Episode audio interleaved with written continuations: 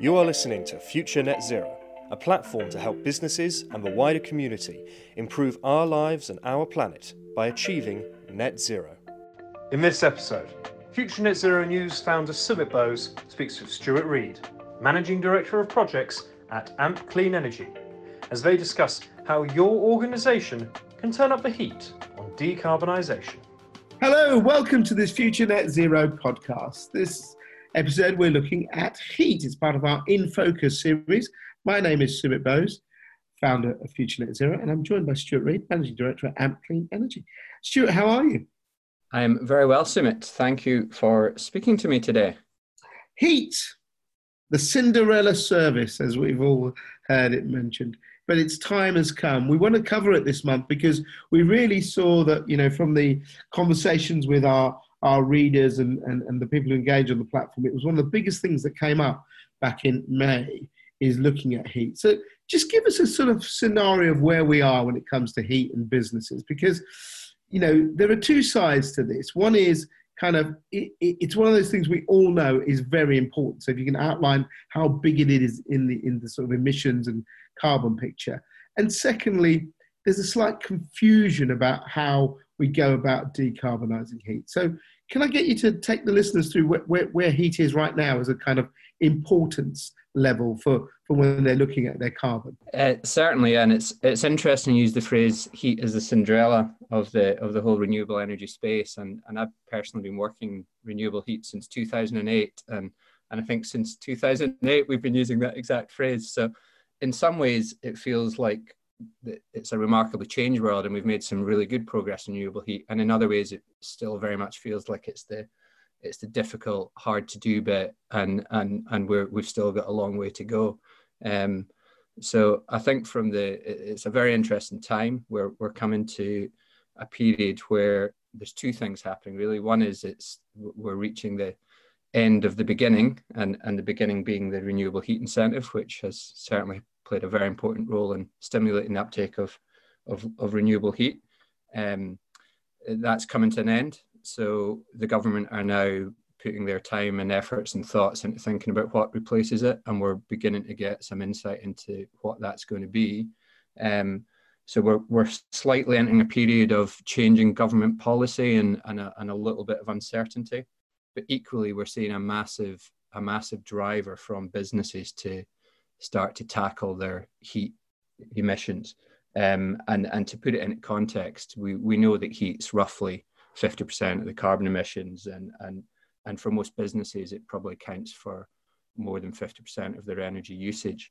Um, Can I just stop you on that? I mean, that's staggering, isn't it? 50% because we're so trained. Why are we so trained to think electricity? We all have, haven't we? We've always thought, right, like, let's go cut our you know, and light bulbs will cut. Why has heat been this thing that if it makes up 50% of what we're doing, we haven't really thought about it? Yeah, it's it's a funny one, isn't it? Because it's effectively the same as electricity and transport combined. Um, and and yet, as you say, there's still people still regularly confuse energy and electricity as as being the same thing, and and that's just not the case. Um, and I think maybe it's obviously been a you know we've we rely heavily on on on on gas on fossil gas in this country. Um, there's there's been significant investment in that gas network over the you know the the, the past decade. Yeah, and so to in some extent, heat it's you just turn your boiler on and you get heat, and it it, it doesn't really matter where that source comes from, and and to but actually for the government's perspective, to make progress in decarbonising heat, it's not like electricity. You have to convince whether it's millions or, or tens of millions of domestic users and thousands of businesses to actually physically make a change in their building. Whereas electricity can be done a lot more remotely. You know, with the right policies in place, you can you can get the environment correct that allows us to make the massive progress we've done in, in renewable electricity and you know we've we've seen some phenomenal successes there. But that that's really been done by by the kind of by the energy generating community rather than necessarily yes. yeah. uh, yeah I, I, I, get what you're saying because it's never been something that i as a business have had to think about. Exactly. You know, it's just you know, everything the plugs are the same. You know it's just hey change my tariff or whatever or put some light bulbs in. It's quite easy. It's a very different thing when you say oh got to replace all your boilers or put in something like a new air source or ground source heat pump. It's a really big point of, of, of you know, financial commitment, but also a, a, thought change, isn't it? In your mindset, I, I actively have to do something. It's active, not passive. Exactly. And I think that's where it, it's going to be interesting. I almost split heat into two different mindsets at the moment. There's going to be those people and companies who who who remain passive and who just sit and wait for for the magic answer. Um, and that could be that in 2040 or whenever it may be that we have a the gas grid converted to a, a low carbon fuel, whether that's hydrogen or or something else. I mean, lots of time and effort's being put into assessing hydrogen just now. So so there's going to be those that sit and kind of passively wait and see what happens with that, and then there's going to be and and even the government are are on. The, they need to get their heads around this kind of dilemma at the moment. Do will it be hydrogen or will it be mass electrification um, for for those that are currently on the gas grid? And then there's this the, the whole other cast of people who, which I think includes everybody off the gas grid and those businesses that really want to accelerate the transition to net zero they're they're going to have to move a lot more quickly and they can't be passive they're going to actually ha- have to do something and take control over their own heat emissions and i think the other important point for for many businesses and particularly the larger users of energy is that it's actually heat and and and transport to an extent that make up what's called their scope one emissions so it's it's yeah. heat that informs the majority of the emissions that they're actually going to get taxed on if they're if they fall into the EU ETS or, or, or the successor to the EU ETS if that's the way the UK goes. So really people need to make progress on those on those tackling those scope one emissions. And to do that they really need to to start tackling heat. Yeah. And I think that that's the thing is that you know you, you, I think you've summarized it quite perfectly that there'll be the passive well let's wait but let's let's look at the people who who are doing things actively and particularly, you know, there are loads of businesses that off grid, obviously, you know, off grid businesses, they, they have to do things. But when you're out there and talking to customers uh, and they're looking at, and they might be saying, well, Stuart, what do I do? I, you know, I like the idea of, you know, going to a low carbon heat source, but I don't know where to start. What are the kind of options people can do? And let's do things that can be either on site and off site solutions. Okay, sure. So, by its nature, most of most of heat is on site. Um, you know, you obviously you can you can invest in district heating or or, or take a yeah. district heating connection if one's available. But even then, if it's not on site, it's it's quite near site. So heat is always by its nature local. We can't put it in pipes at the moment and and send it um, you know miles and miles away. It, it, it has to be kind of generated and used locally. So I, I think there's that that's one difference with electricity, obviously and and I think when you're thinking about local solutions, um, there's there's always there's the technical solution about what technologies people can use, and then you have to overlay that with the the kind of commercial solution, stroke the government policy. Um, so technically, we're seeing you know biomass has done a lot of the a lot of the early progress in renewable heat um, within the UK. Um, that's still a very viable option. There's there's again, with the end of the renewable heat incentive, there's some um, potential constraints going to be faced to the future uptake of biomass for for for people. Um, heat pumps are, are very much a live option. The again, the uptake's perhaps not been quite as significant as the as as many had anticipated to this point, but I think particularly in the domestic sector, um, we're going to start to see see heat pumps rolled out much more significantly, and, and some of the policies the government have already uh, enacted, like the, the the sort of inability of new build housing to connect to the gas grid post 2025, are going to continue to drive that uptake. Um, they, so, so it tends to be heat pumps and biomass that people have looked at most closely. There are some other um, sort of solutions out there, but I think I think at the moment the the big message that we that we both give to businesses and and receive from them is that there's quite a limited time window. So for those who are motivated to do something about heat, the reality is they need to try and progress it within the next six months, particularly the very big users. Um, and the reason for that is that the we've we, the government have introduced an extension to the renewable heat incentive for projects that are at financial close by the end of March 2021. So if we have a project at financial close by end of March 21, we have an extra year to build it out. Um, and and our our message to businesses is quite simple. That what's going to replace the RHI for businesses isn't yet clear. Um, there's a there's a kind of uh, a, a quite a number of different policies being discussed and floated and emerging, but they're not actually bottomed out yet in many cases, and particularly for businesses, it, it's very much not bottomed out. And we we think that the the the nature of the renewable heat incentive, which it provides a long term um, revenue consistent model, makes it much more attractive for, businesses to stimulate heat decarbonisation than does grant funding, for example. Um, so that's I think that's the main message that we're both sending and receiving at the moment is if you're a business that's serious about tackling your heat decarbonisation, you need to do everything you can to to make progress within the next six months, because after that, it's it's it's unlikely that the kind of the incentive to switch is going to be so strong, and we're probably going to enter a, a kind of myriad of policies which are a little bit about incentives or grants, but but maybe start to move more towards the legislation route, um, and and as well as the kind of banning of gas boilers that, that I mentioned from 2025.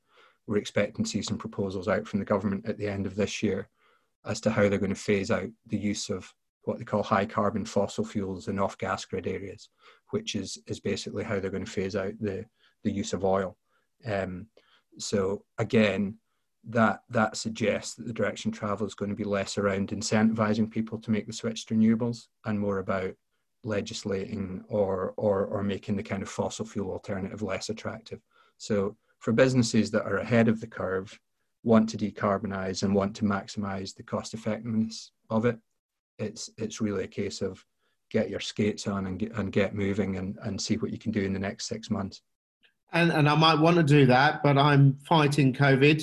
I'm fighting an economic recession that you know who knows what we're going to be once we kick into sort of October end of furlough and people are looking at kind of maybe a downturn for the next couple of years. Although, you know, recently figures have, have, have, proved that we are bouncing back. But in reality, we're facing a recession.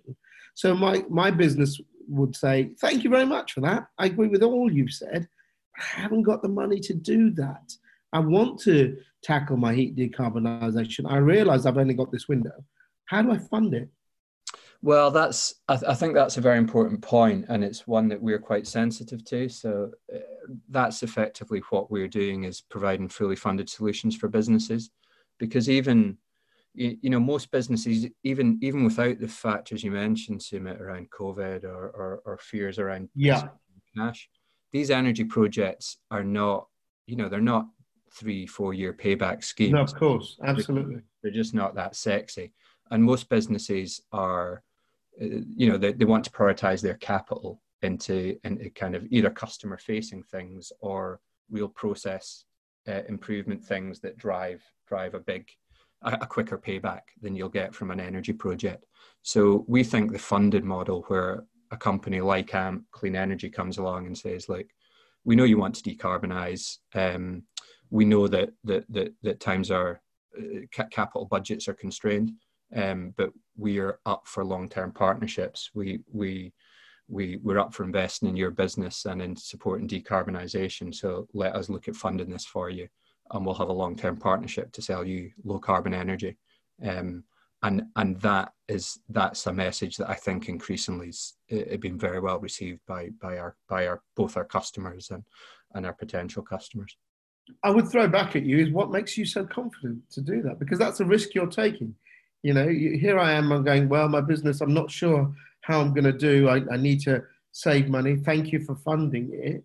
Why are you, as a company, willing to take a stake and, as you say, these long term projects and, and actually put your money where your mouth is? That's a, it's a big commitment. It is a big commitment, and I, and I think there's probably there's a number of ways to answer it. So so first point is really we, we think it's the right thing to do. We think heat is so important and it uh, that, that it needs to we need to make progress in decarbonisation and and we think that ultimately the the kind of investment community um, is looking for ethical places to invest its money that, yes, offer, yes, offer yeah. a long long term stability. No, that's def- that's definitely happening. Yeah, you can see. Yeah, and and so so you know our investors and and the people who we raise our our capital from are keen to support these types of projects so it's both a we think it's the right thing to do b we can get the funding you know we can get the capital and raise the money to to deliver this and c we think that ultimately it's going to be very important to consumers that the products and and services or experiences they're buying um, are, are low carbon and sustainable. Yeah. Um, so we think that those businesses that are up for this are the ones that are going to be strongest place going forward. So it's, it's quite self-selecting, really. Uh, to end with, um, do you think you know, as you said, was it 2008? So that's 12 years, mate. You've been covering this. Is, is Cinderella finally going to get to the ball? Um, I think I think Cinderella was getting to the ball. uh, she was well on her way. The dress was on. Uh, we were we were in the carriage. She, she, was in she was in the pumpkin carriage. Yeah, she was we in the carriage. The the the we're we're very keen that that the government come out with some yeah. Uh, concrete proposals quite soon. But but I feel. Did you feel sorry to interrupt? But I feel that there is a shift now looking at heat, isn't it? I think that from all the stuff that we cover on Future Net Zero, you know, the, the, the soundings from government, looking at after. there, there seems to be an actual recognition we can't put this off anymore. Yeah, and I think that's right. And I think you know what what the committee on climate change are saying is that that the longer you delay making these big decisions and starting to decarbonize heat, the more expensive it becomes for the country as a whole. So I think there's you know naturally the government they, don't want to jump into something and, and, and back the wrong horse around the, the kind of 2040, what the 2040 future looks like. Um, but equally, there's some things they know they can crack on with that are low regret, like the off gas areas, like industrial heat use. Um, and, and I think, yeah, for, for those people in particular, um, and, and the larger users of heat, the, that both the government are, are kind of aware that it can't be put off and i think increasingly businesses are aware it can't be put off and and it's this it's this kind of yin and yang thing isn't it or the push and pull yeah. And and i think increasingly businesses are stepping up and and starting to drive some of this. And we're seeing you know as soon as people start putting on carbon price has been remarkably resilient in the face of covid. There was a there was a small small drop in march but it's now back up to where it was. Um, we're seeing businesses put internal carbon prices on projects now to recognize the fact that they think carbon is going to be a in, in increasing you know carbon price will increase and b that it, it should be factored into their decision making and once businesses start doing that it really it really changes the frame of the debate and and puts heat projects in a much stronger position are you hopeful then that there will be significant traction now um, I think so. Yeah, yeah. I think in reality, what so what do we as a business think? We think we're going to have an extremely busy six months getting the projects that we're currently, you know, uh, in early discussions and, and more advanced discussions on to financial close. We think we're then going to have a very busy 12 months building those projects. And we think that that, that those people who, who've kind of who've not taken advantage of this window will still continue to do things. It's just the economics aren't going to be quite as positive as they are if you take advantage of the RHI. So I, I'm I remain hopeful that the big direction of travel is net zero, and to achieve net zero, we need to decarbonize heat. And and I think we're going to see kind of periods of intense activity and then periods where everybody sort of stops and thinks about what comes next. But um, I think we're at the moment we're very much in one of those periods of intense activity and and you know like any business you want to when those conditions are in your favor you want to kind of make the most of it. Absolutely. Stuart thank you very much for joining us on future net zero today. Thank you very much Sumit. nice to nice to speak to you again. You have been listening to a future net zero podcast along with our partner amp clean energy. This has been a promoted podcast. Please follow us on social media and subscribe to the website at www.futurenetzero.com Future Net Zero. Better business, better planet.